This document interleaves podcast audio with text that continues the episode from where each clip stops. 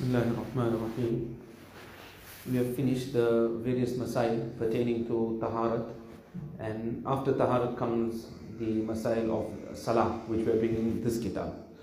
Here now continuing with the masail of zakat. Number one, types of wealth on which zakat is fard. Gold and silver, whether they in the form of bullion, jewelry, cash, banknotes, utensils, or any other form, whether used or not. So, if a person has any type of jewelry, any gold, any silver, he has cash, or he has gold or silver utensil, gold tray, silver tray, then he will have to pay zakat on it, irrespective of whether he's using it or not. In the Hanafi Mazhab, this doesn't make a difference. A person will have to pay zakat. When they are equal or more than the nisab rate, the nisab of gold is 87.48 grams and silver 612.36, 612.36 grams. But if a person has cash and he has gold and silver as well, then in this instant we're not going to look at this calculation, this nisab of 612 grams of silver and 87.48 grams of gold. We don't look at it because a person got cash as well. So all we do, we take the value of the gold, whether it's jewelry, whatever, just take the value of it, take the value of the silver, and you add it to the cash that you got.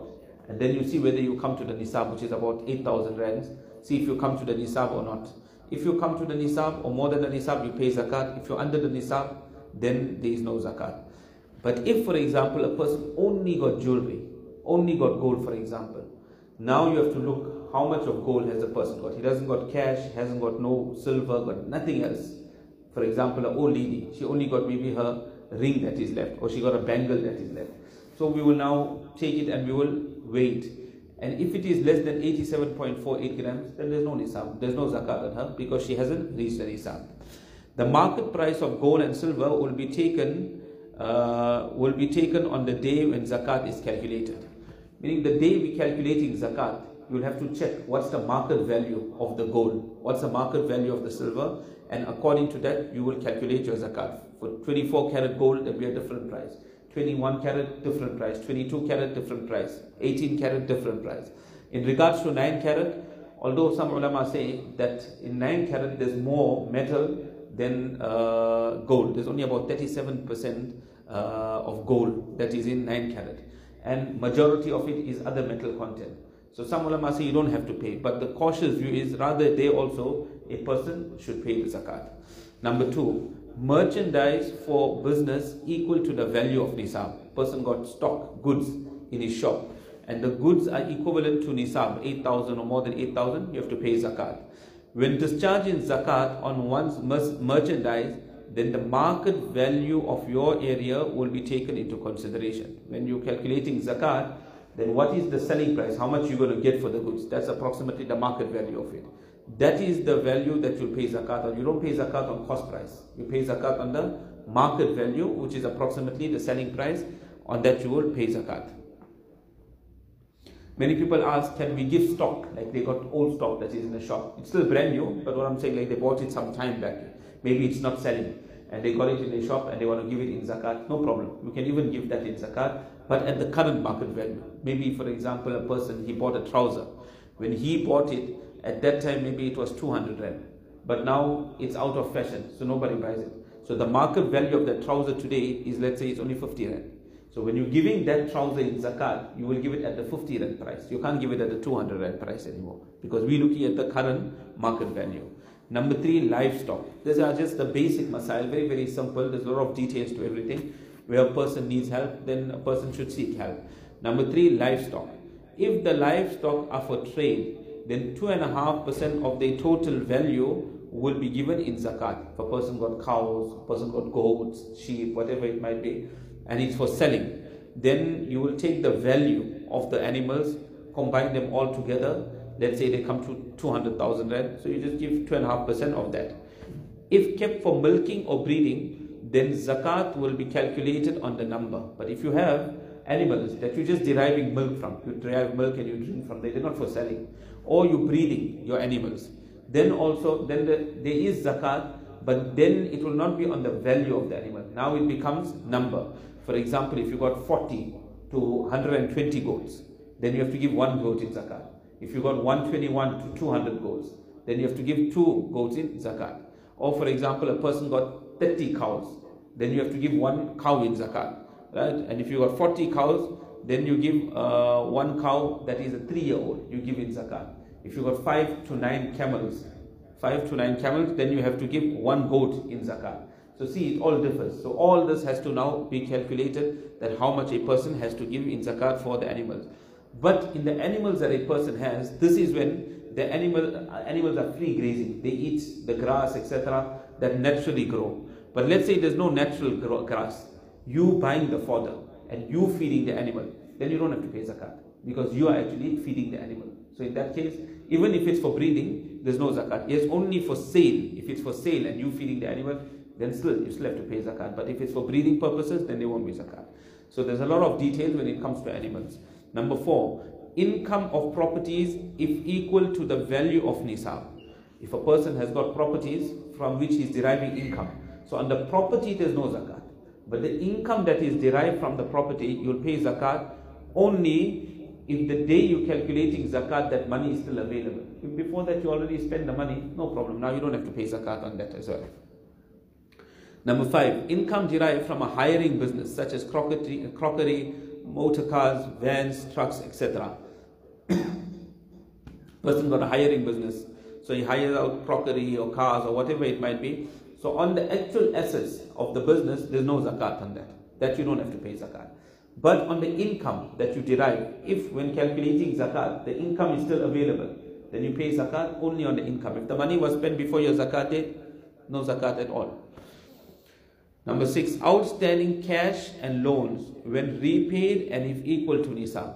So let's say a person is calculating his zakat. When he's calculating his zakat, he he's got, for example, 10,000 rand. So he has to pay 2.5% of the 10,000 rand. But there's another 10,000 rand, maybe he loaned to his brother. So his brother is owing him 10,000 rand. So in total, this person actually owns 20,000. If he has hope that the brother is going to pay the 10,000 rand, then you have two options. The one option is you pay the zakat every year. So when your brother gives you your money, now for the past years, there's no zakat, it has been paid. Every year it has been paid. But let's say you never pay every year. You said, no, when he gives me, I'm going to pay. And he paid you the 10,000 after three years. So three years you never pay zakat on the 10,000. So the, for the past three years now, you must pay zakat on that 10,000 rand. Number seven, plots with the intention of resale. You bought a piece of land, but when you bought the land or even a house, you bought with the intention that I want to resell it. You bought an apartment or whatever it might be to resell. So on that day is zakat. At the market value of that plot or that house, you'll have to pay zakat. Number eight, shares. If one bought shares with the intention of reselling, zakat will be due on the prevailing market value of the shares. For a person he bought shares, we're not talking of JSE. JSE, we don't approve of JSE. So we're talking of shares, for example, a person he bought in a mall, he bought some shares. They were building a mall, so he bought a few shares there. But the shares were not as an investment to derive income. It was with the intention that I will resell these shares. So if you bought for reselling, what is the current market value of that share? You'll have to pay zakat on that. If the shares of a company that engages in trade, zakat will be due on the value of the share. If the shares of a company that engages, uh, if the shares are of a company that engages in trade, zakat will be due on the value of the share as well as on the profits. So say for example you bought shares in a shop, in somebody's business, you bought a share there. So they are now trading. So the value of the shop, of the stock that is in the business, that you'll have to pay zakat on. There's no zakat on fixture, fixture and fittings. So you need the balance sheet in order to work out what is the stock of the business and what is the fixture and fittings of the business. So the motor vehicles of the business, the fixture and fittings of the business, all that is excluded. So you take the net stock of the business, on that there is zakat. And whatever income you derive from the business, you will pay zakat on that also but again on condition that when you're calculating zakat, the, mon- the money, the funds are available. If you used it before that, no problem, there is no zakat. If the shares of a hiring company, zakat will only be obligatory on the profits accrued from the rentals. So, say for example, you invested in a uh, in a hiring business where they hire cars out. So, where they're hiring cars out, there a person doesn't pay on the value of the cars like we did just now. But the income that is derived only on that a person will have to pay zakat. And we do one last one, number nine. Removable gold or silver limbs or fillings for nose, teeth, etc. So you got gold or silver limbs that a person got, or fillings for the nose, teeth, etc. Uh, that he will pay zakat. But if it's not removable, so in other words, it is attached now, it can never ever be removed. Then the masla is a person will not have to pay. That will be regarded as part of the body now. One question. I think most people have the misconception you must keep the money for one year. And then only zakat is due on that, uh, that money you have for one year. Yeah, that's wrong. That it's actually the first time in your life when you get the zakat. Then the first time in your life after you became baligh, you got nisab. So you need to record that date down. So let's say, for example, the Islamic date. Islam zakat is calculated according to the Islamic date, not the English calendar. So let's say the first of Muharram, the first of Muharram, uh, 1442. A person he got nisab. Now he waits for one year and he has to maintain that nisab for one year. If first of Muharram 1443 he still had nisab, so now he had the nisab for one year. So that first of Muharram 1443 became his zakat date. A person zakat not only paid in Ramadan. It all depends when you got the nisab first time in your life. After you became baligh, we supposed to write it, but we negligent. People don't write it. That's why everybody thinks that, oh no, zakat only Ramadan, you give zakat in Ramadan. No, zakat is not only paid in Ramadan. And number two, people need money throughout the year. They don't only need the money in Ramadan. That is why it is permissible for a person to pay the zakat, although it's best to pay it out one time. But you can even pay it little, little at a time so that people's needs can be fulfilled throughout the year till the next zakat date comes in. If the next zakat date came in and a person didn't yet discharge the previous year's zakat, then a person will be sinful. So this is for one year. Now when you got your zakat date, let's say now first of Muharram 1443 became the zakat date because he maintained that nisab for one year. Now let's say first of Muharram 1444, one day before that, on the last day of Zulhijjah, a person inherited 1 million rand. So it's only one day. Next day is his zakat date. He has to pay zakat on the 1 million rand.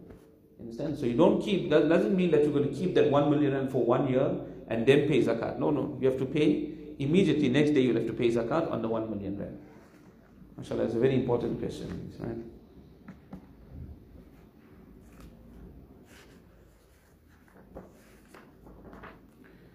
The next topic we have namaz, faraz namaz parne ke tariqe ka bayan. This is the manner of performing the faraz namaz. Now this kitab, this was written for females. So he will explain how the females should perform the salah and females do listen to the program as well. So we'll do it both. We'll do the males and the females together. Namaz ki niyat karke Allahu Akbar kahe. A person should have niyat of performing the faraz namaz or what we said like sunnat or nafil. But in sunnat and nafil he can make a general niyat. So whether he's reading faraz uh, or sunnah, whatever, he makes his niyat and he says Allahu Akbar. Allahu Akbar कहते वक्त अपने दोनों हाथ कंधे तक उठावे when we sing Allahu Akbar then we need to lift both the hands up to the earlobes it's not necessary to touch the earlobes if we touch the earlobes no problem that's our indication but if you bring it in line with the earlobes then it is fine now see how my hands are when we sing Allahu Akbar I see many people they say Allahu Akbar like this some people say like this their hands are like this your hands must be in the direction of Qibla when you perform in salah, every limb must be facing in the direction of Qibla. So when you say Allahu Akbar, from the when we say start with Allah, from your Allahu Akbar, like this. Right? So a person, his head must be kept straight all the time. Sometimes we do drop our heads, but generally the head must be kept straight and your gaze must be at the place of sajda. Where your head is going to touch in sajda, your gaze should be there. So a person is standing straight, gaze at the place of sajda, Allahu Akbar. Now when we tie the hand, it must be below the navel. Many people I see that it's on the navel and for the Shafis above the navel. But many people's hand is on the navel. It shouldn't be on the navel. Must be below the navel. And the three fingers should be on the forehand here. And with the baby finger and with the thumb, we will make a ring. And in this way, a person commences his salah. Right? So the head must be kept straight throughout. Throughout the namaz, the head of a person will be kept straight, but the gaze, depending which posture you're in, that's where you'll keep the gaze. That is still coming ahead. We'll do it when we come there. लेकिन हाथों को दोपट्टा से बाहर न निकालें. But for a woman, when she's saying Allah Akbar, the dopatta that she's wearing, that burqa that she's wearing, she mustn't take her hand out of that burqa, out of that dopatta. In there, she must make her movements. Allah Akbar must be only in there. پھر سینے پر ہاتھ باندھ لے۔ And for women she will tie her hand on her chest right not like how we tie she will tie on her chest and we we tie below the navel اور دائیں ہاتھ کی ہتیلی کو بائیں ہاتھ کو بائیں ہاتھ کی ہتیلی کی پشت پر رکھ دے۔ And the palm of the right hand should be place on the back of the palm of the left hand for the man we bring it onto the form. We bring it onto the form for the female in this way. They will actually uh, keep the right hand, the palm, on the back of the palm of the left hand. Or ye dua pare. Then a person should read the dua Subhanakallahumma wa bihamdika wa tabaraka smuka wa ta'ala jadduka wa la ilaha khayruk. Phir a'udhu billah wa bismillah parkar alhamdu. Then a person should start with a'udhu. A'udhu is only one time during in salah. When you're starting, Surah Fatiha in the beginning, that's the only time you say A'udhu. فَإِذَا قَرَأْتَ الْقُرْآنَ فَاسْتَعِذْ بِاللَّهِ When you read Quran, seek protection from Allah. So you start with A'udhu and then Bismillah. And then you read Surah Fatiha up till Waladhalleen. And then a person must say Ameen. But for us, the Hanafis, we say Ameen softly. And for the Shawafi, other mazahib, they can say it loudly. But we, we say it softly. ولدالین کے بعد آمین کہے، پھر بسم اللہ پڑھ کر کوئی سورت پڑھے۔ دین اے پرسن مزید بسم اللہ اینڈ ریسائڈ اینی ادر سورہ پھر اللہ اکبر کہہ کے رکو میں جاؤ۔ دین اے پرسن مسے اللہ اکبر and then a person goes in رکو اور سبحان رب العظیم تین مرتبہ یا پانچ مرتبہ یا سات مرتبہ پڑھ رہے۔ دین ان رکو سبحان رب العظیم تھری فائیو اور سیون ٹائمز اور رکو میں دونوں ہاتھ کی انگلیاں ملا کر گھٹنوں پر رکھ دیں وین ان رکو the female she will keep all her fingers together, all her fingers together on the knees when she is in ruku. Now, for the male, that when a person, uh, when he's in sajda, when he's in sajda, we will keep all the fingers like this together. In sajda, both hands. Right? So all the fingers must, even the thumb, see how my thumb is? This is how the thumb must be kept also in sajda. All the fingers must be joined, right? In sajda. And when a person is in ruku for a male, we're talking of the male now. So in sajda, all the fingers together. In ruku, spread apart. Spread apart in ruku on the on the knees. Besides these two postures, besides the sajda and besides the ruku, in all other postures of namaz, whether you're saying Allahu Akbar or any other posture, the fingers will be kept normal like this. So there's only two postures. Or in all other postures it's normal only two postures. One posture it must be kept completely together, that is in sajda.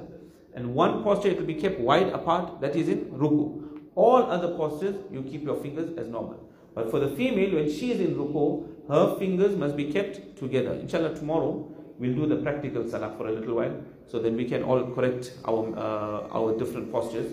Uh, inshallah, we'll see how far we go with this. और दोनों बाजू पहलू से खूब मिलाए रहे and when a woman is performing सलाह her forearms her forearms this part of the hand that must be kept together with the body we ours must be spread apart ours is apart but for woman she must keep it together when she's in ruku so there's no opening of the body spreading of the body for a woman as far as possible a woman she must cover herself there must be satar so she will keep all the parts of the body together and we we can spread out the body so he says और दोनों बाजू पहलू से खूब मिलाए रहे so the two forearms will be kept together with the sides और दोनों पैर के तखने बिल्कुल मिला देवे and the two ankles of the woman ours must be our feet must be four fingers apart not more than four fingers apart and not less than four fingers four fingers apart our feet should be kept in salah throughout the salah for males. Right? But for a woman, she must keep her finger, her feet, her two uh, ankles, the two ankles, it must be together. So the feet for a woman, everything is kept close. The feet also is closed. When she's in ruku, also everything is closed. When she's in sajda, also we do just now, everything will be closed in sajda as well. Like she shrinks herself in sajda and she makes her sajda like that. Why? Because the satar for a woman, even though she's in her own house, she's reading namaz in her own bedroom, and that's the best place for her to read namaz in her room, not even in the lounge. In the room, in the darkest part of the room, she must read her namaz, the female. So in every aspect of her salah, there is farda.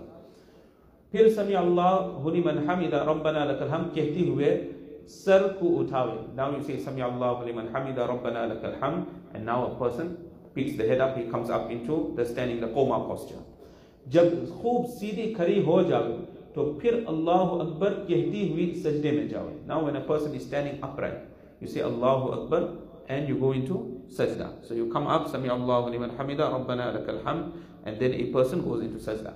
There are certain du'as that have been meant, that have been recorded that a person can read in this posture the qoma posture and between the two sajdas.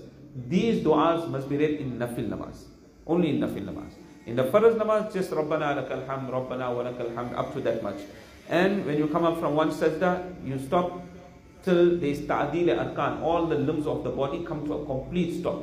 And then you go into the next sajda. But you don't read any du'as in the faraz namaz, in the qoma posture, and in the jalsa posture, uh, the, the sitting posture between the two sajdas. जब खूब सीधी खड़ी हो जावे तो फिर अल्लाह अकबर कहती हुई सजदे में जावे now when a person is upright now in the qoma posture. Now you say Allah Akbar and he goes into sajda. Zameen par pehle gudne rakhe. See, this is very important. When we go into sajda, the knees must come onto the ground first. Generally, the knees come first onto the ground, right? So the knees must touch the ground first. फिर कानों ke barabar haath rakhe. Then a person will place the hands. After the knees comes the hands, which should be in line with the ears of a person. so because your head goes in between the hands isn't it? So so it will be in line with the ears of a person. So the hands will then come onto the ground.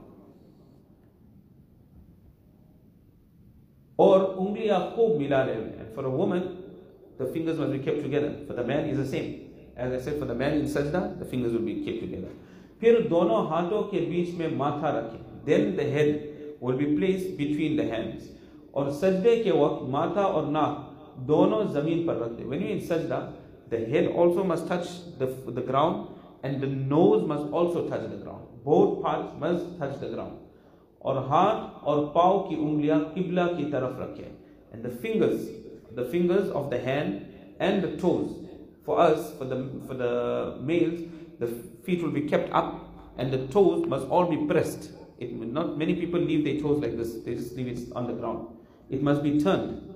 All the toes must be turned in the direction of the Qibla.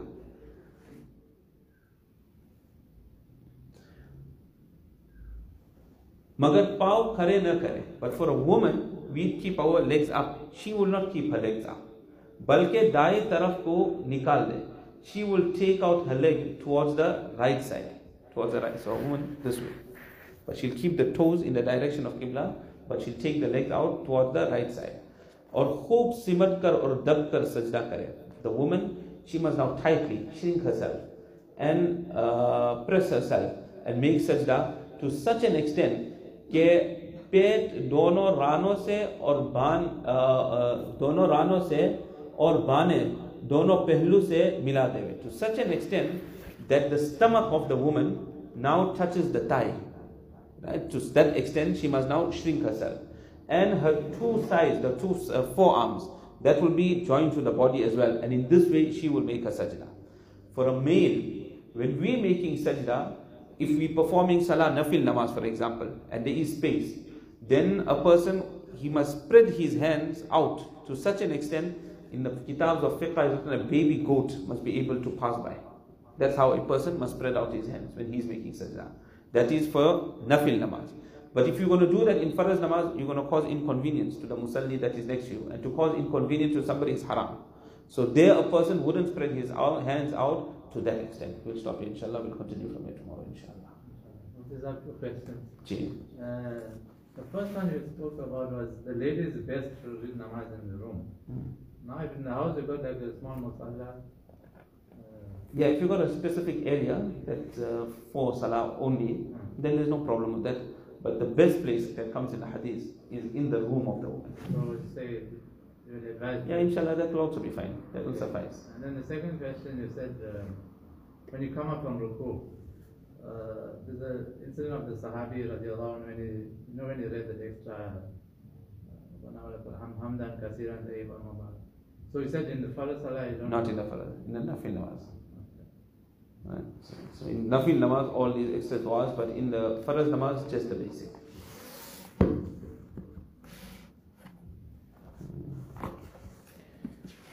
Bismillah ar-Rahman ar-Rahim. Continuing with this kitab, Anwaar us Salaah. The last we discussed was the points that Sufi Iqbal had brought together. He summarized the bayan of Hazrat Shah Ahmad Shahid Rahmatullah alayhi. And the first thing he mentioned that we need to bring the importance of namaz in our heart. In order to instill the importance of namaz in the heart of a person, read Fazail namaz, the kitab of the Shaykh Rahmatullah alayhi, Fazail Amal, where the virtues of Salah has been mentioned. The second thing is that a person should think again and again, this namaz is no burden on me. It's a great ni'mat of Allah Ta'ala, I cannot make shukr for namaz. And I'm, I'm useless, I'm so useless. But Allah Ta'ala, who is so great, He's the King of Kings. Allah Ta'ala has commanded me to come into His court five times a day. And five times a day present my request, my need before Allah Ta'ala. Thirdly, Allah didn't make me need of taking somebody's permission to come into masjid free, free of charge. You come in the masjid, water is free.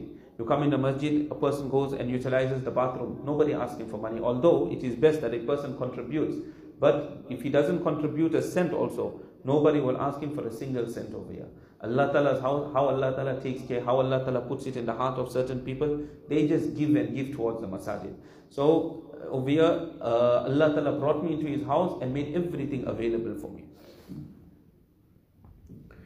And thereafter, Allah wa ta'ala warned also that a person sometimes is overpowered by his desires. He's feeling lazy, he doesn't want to go for namaz. So there Allah Ta'ala warned you that there's severe warnings for that person that you don't come into my house and perform salah. Now, in spite of all this, if a person he still doesn't come into the court of Allah wa ta'ala, such a great ni'mat, and he doesn't perform salah, then a person uh, and he's taken, he purchases the adhab of Allah wa ta'ala. this is an indication that this is a very foolish person and this is a very very base person.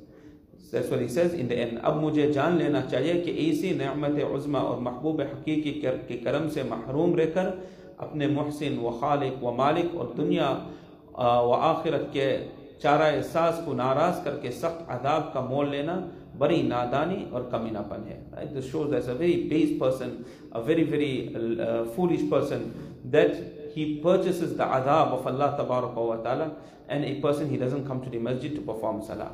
Number three, namaz mein dil ki huzuri jis ki husool ka tariqa to bayan mein wadi hai that the manner of attaining concentration in salah which was explained in the bayan کہ کوشش کی جائے that make an effort کہ نماز کے ہر رکن میں کم از کم کوئی لحظہ ضرور حضوری کا میسر ہو that in every posture of salah that minimum that you should think of Allah wa ta'ala for one moment also. That even for a little while, every posture, in the standing posture, at least one time. In ruku, at least one time, minimum we're talking. In sajda, at least one time, think of Allah wa ta'ala. And really, if a person only thinks to himself, I mean, I'm now in the standing posture of salah. He just thinks one time, I'm in the standing posture of salah. And namaz is far, and the standing posture is faraz. He just thinks of that. You'll see, you'll get concentration in salah to some extent, the mind will come back into salah. When you go into ruku, now you just say, I'm in ruku at the moment. And this is an first posture of namaz as well. So immediately the mind will go to that and you will get some level of concentration. اس حضوری کے وضاحت میں جو امور حضرت سید صاحب رحمت اللہ علیہ نے تحریر فرمائے ہیں that to gain this concentration in salah the explanation that حضرت شاہ احمد شہید رحمت اللہ علیہ mentioned مثلا اپنے آپ کو اپنے رب کے سامنے جانے think and before اللہ تبارک و تعالی اور رب کریم کو اپنے حال پر متوجہ سمجھے۔ آئی ایم بیفور اللہ اینڈ اللہ تعالیٰز focus is now on me so that was one way of gaining concentration like you give the example you working before the boss how hard you going to work so just think I am before Allah and Allah is focusing on me so this will allow a person to gain some level of concentration جو کچھ زبان سے پڑھ رہا ہے، اس کے معنی کو جانے۔ And whether the second thing he set to gain that concentration for the heart to be effective effect, uh, affected. Just think of what you are saying. What you are saying, think of that. What you are reading in salah. اگر مضمون اللہ کریم کے غصے و اتاب کا ہو تو دل ہی دل میں خوف کرے اور پناہ چاہے ویری اللہ تبارک و تعالیٰ عذاب mentioned. The person should fear and ask اللہ تعالیٰ for protection اور جو مقام رحمت اور عنایت کا ہو تو دل ہی دل میں اس کے حصول کی تمنا اور آرزو کریں وہ اللہ تعالیٰ رحمت اللہ mercy Allah favours is being showered upon us, there a person should desire this. He should desire that Allah Ta'ala grants me this. اور نفلوں میں مشق کے دوران چاہے اس کیفیت کے حصول کے لیے آیات کو بار بار پڑھنا پڑے۔ اینڈ وین یو ریڈنگ نفل نماز then to gain this way a person now the عذاب of Allah is mention so person fears اللہ تبارک و تعالیٰ وے وے اللہ تعالیٰز رحمت is mention to desire that رحمت of Allah and ask for that He says in the nafil namaz, you can read the verses repeatedly. Even if you read the verse repeatedly, just to practice on this. So you get in the habit of fearing that adhab of Allah, seeking protection, desiring the rahmat of Allah and asking for it. If you repeat it, you can do this in nafil namaz. So that when you're reading the namaz later on, in faraz namaz, etc., you will already have that concentration because you practice on it in your nafil namaz. So that's the third point that he mentioned. Fourth point یہ کہ نماز کی عظمت کو خوب سمجھنے کے بعد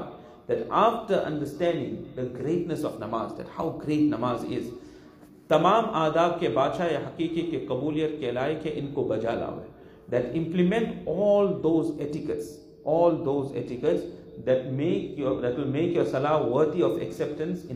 اللہ تعالیٰ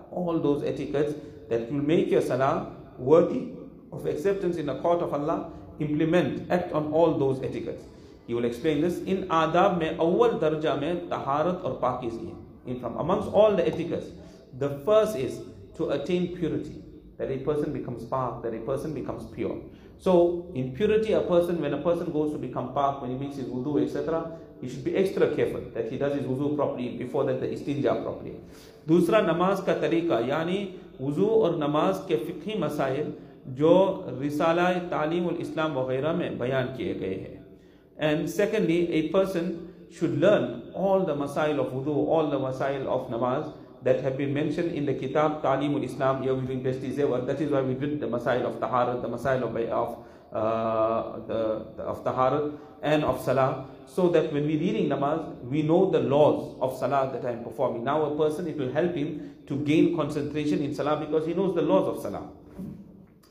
अगर ना मालूम हो तो पहले इसको सीख लो If you don't know the laws of Salah, you don't know the laws of Taharat, then go and learn that first. खा जितने दिन इसमें लग जाए irrespective how long it takes if it takes six months also no problem take six months but learn the masail of namaz learn the masail of wudu and really if you have to really see people don't know the masail the masail of wudu the masail of namaz generally people don't know they're just reading namaz and they don't know the masail so they think they are reading correctly So even if they're making mistakes for years, because they don't know the masail, they don't even go and ask anybody what is the masail. So how important it is that we do this cause, we know the masail, all this will benefit. And really, we hardly even started.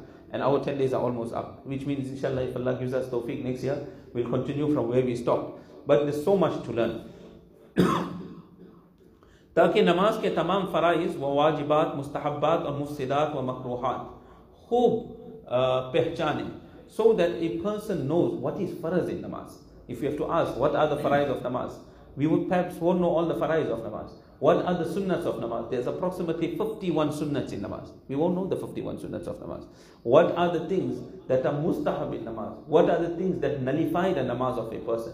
So all this a person supposed to know. So if he makes an error in namaz also, he knows, oh okay, this was a mustahab act. So if I miss the mustahab act, then inshallah my salah will be valid. But I wouldn't get the reward because I didn't act upon the mustahab. But if he did something that was mufsidat in namaz, that corrupts the namaz of a person, he knows that now I my namaz became invalid. I have to repeat the namaz all over again. For example, one place we're reading Tarawih Salah. So the Imam that was there, that was giving Luqma, he said uh, in one place, read this verse. He said, read. So see when you say read, now that word is an English word out of Quran, what happens? Namaz is invalid. Right? Now when he said read, his namaz became invalid. Right? Though who after he said the word, whatever the word was after that, he said the word. For example, Alam Nashra, read Alam Nashra. So when he said read, his namaz became invalid. And after that, he's out, he's out of namaz. Now he said Alam read, now Alam Nashra. So when he said Alam Nashra, when was it? Out of namaz. And when the Imam is reading namaz, and somebody out of namaz corrects him, his namaz becomes invalid. So they can, can, the Imam broke his namaz, and he said Allah Akbar and started again.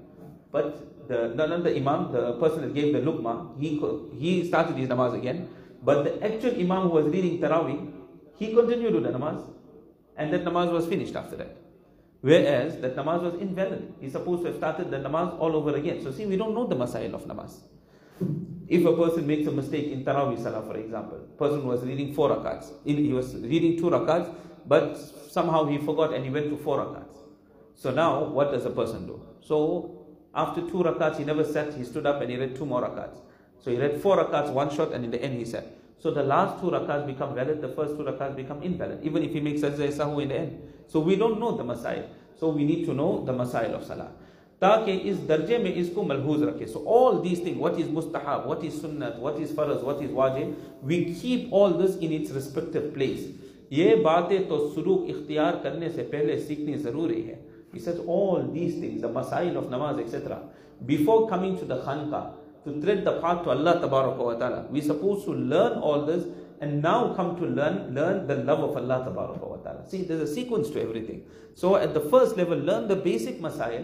after you know that, now come to learn how to reach Allah Ta'ala. When you know the basic masail, you'll do your ibadat correctly, and now very quickly you'll fly and you'll reach Allah Ta'ala. ہم نے اختیاطاً اس لیے لکھ دیا کہ بعض ذاکر شاغل حضرات کو اس کی طرف خصوصی توجہ نہیں ہوتی. We wrote this as a precautionary measure. because some people that make a lot of zikr of Allah tabarak wa ta'ala, but they don't pay any attention to this. You're making zikr of Allah ta'ala to reach Allah, but the masail of namaz you don't know. The masail of taharat a person doesn't know, which is much more important. Unhi maskura bala farais, wajibat, sunan mustahabbat ka, namaz ke har rukan mein diyan, رکھنا نماز میں دل کی حضوری کہلاتی ہے all these aspects what is فرض نماز واجب نماز سنت نماز مستحب نماز in every posture to be conscious that oh, in this posture this is faraz, in this posture this is sunnah, in this posture this is sunnah, mustahab. To keep this, to be conscious of this in every posture of namaz, he said this is what you call concentration in salah. But because we don't know it, so now a person doesn't think of it. Now imagine if in every posture you have to think that this posture is a faraz of namaz. For me to sit in the duration of tashahud, the first qada, if you're reading four rakat namaz, to read the tashahud over here, uh, that is wajib. And in the second posture after four rakats, there it is farad. Now if a person is conscious of all this, Durud Ibrahim, this is the sunnat of namaz. The, the, the dua that I read in the end, if I have to miss that out also no problem, but it is khilaf sunnat. All this if a person knows and he thinks of all this, finish, his namaz is of concentration. That is what we require to do in namaz. Just do that much think of what is wajib, what is farad, what is sunnat, what is mustahab, and your namaz will be a salah of concentration. جس کی اہمیت حضرت سید صاحب رحمت اللہ علیہ نے بیان فرمائی ہے حضرت شاہ احمد شہید رحمت اللہ علیہ نے منشن انہی بیان۔ اور نماز میں حضور قلب کا یہی مطلب ہے اسے لیے نماز to have concentration this is the meaning of this so then he quotes حضرت مجدل الفیثانی رحمت اللہ was a very very great حضور مجدل الفیثانی رحمت اللہ علیہ۔ پھر یہ نے بھی بیان فرمایا he also said the same thing چنانچہ مکتوب بنام حضرت میر محب اللہ خلیفہ خاص حضرت مجدد صاحب رحمۃ اللہ علیہ بعد حمل و صلاح تحریر فرماتے ہیں۔ So the Khalifa of Hazrat Mujaddid al-Fathani rahmatullahi Hazrat Mir Muhibbullah, he mentioned, he wrote that what Hazrat Mujaddid al-Fathani rahmatullahi mentioned. What he said, Janna chahiye, خدا تم کو سیدھا راستہ دکھایا یو شوڈ نو اللہ تعالیٰ keep you on straight path کہ نماز کا مکمل ہونا اور اس کا کمال فقیر کے نزدیک واجبات اور ادا کرنا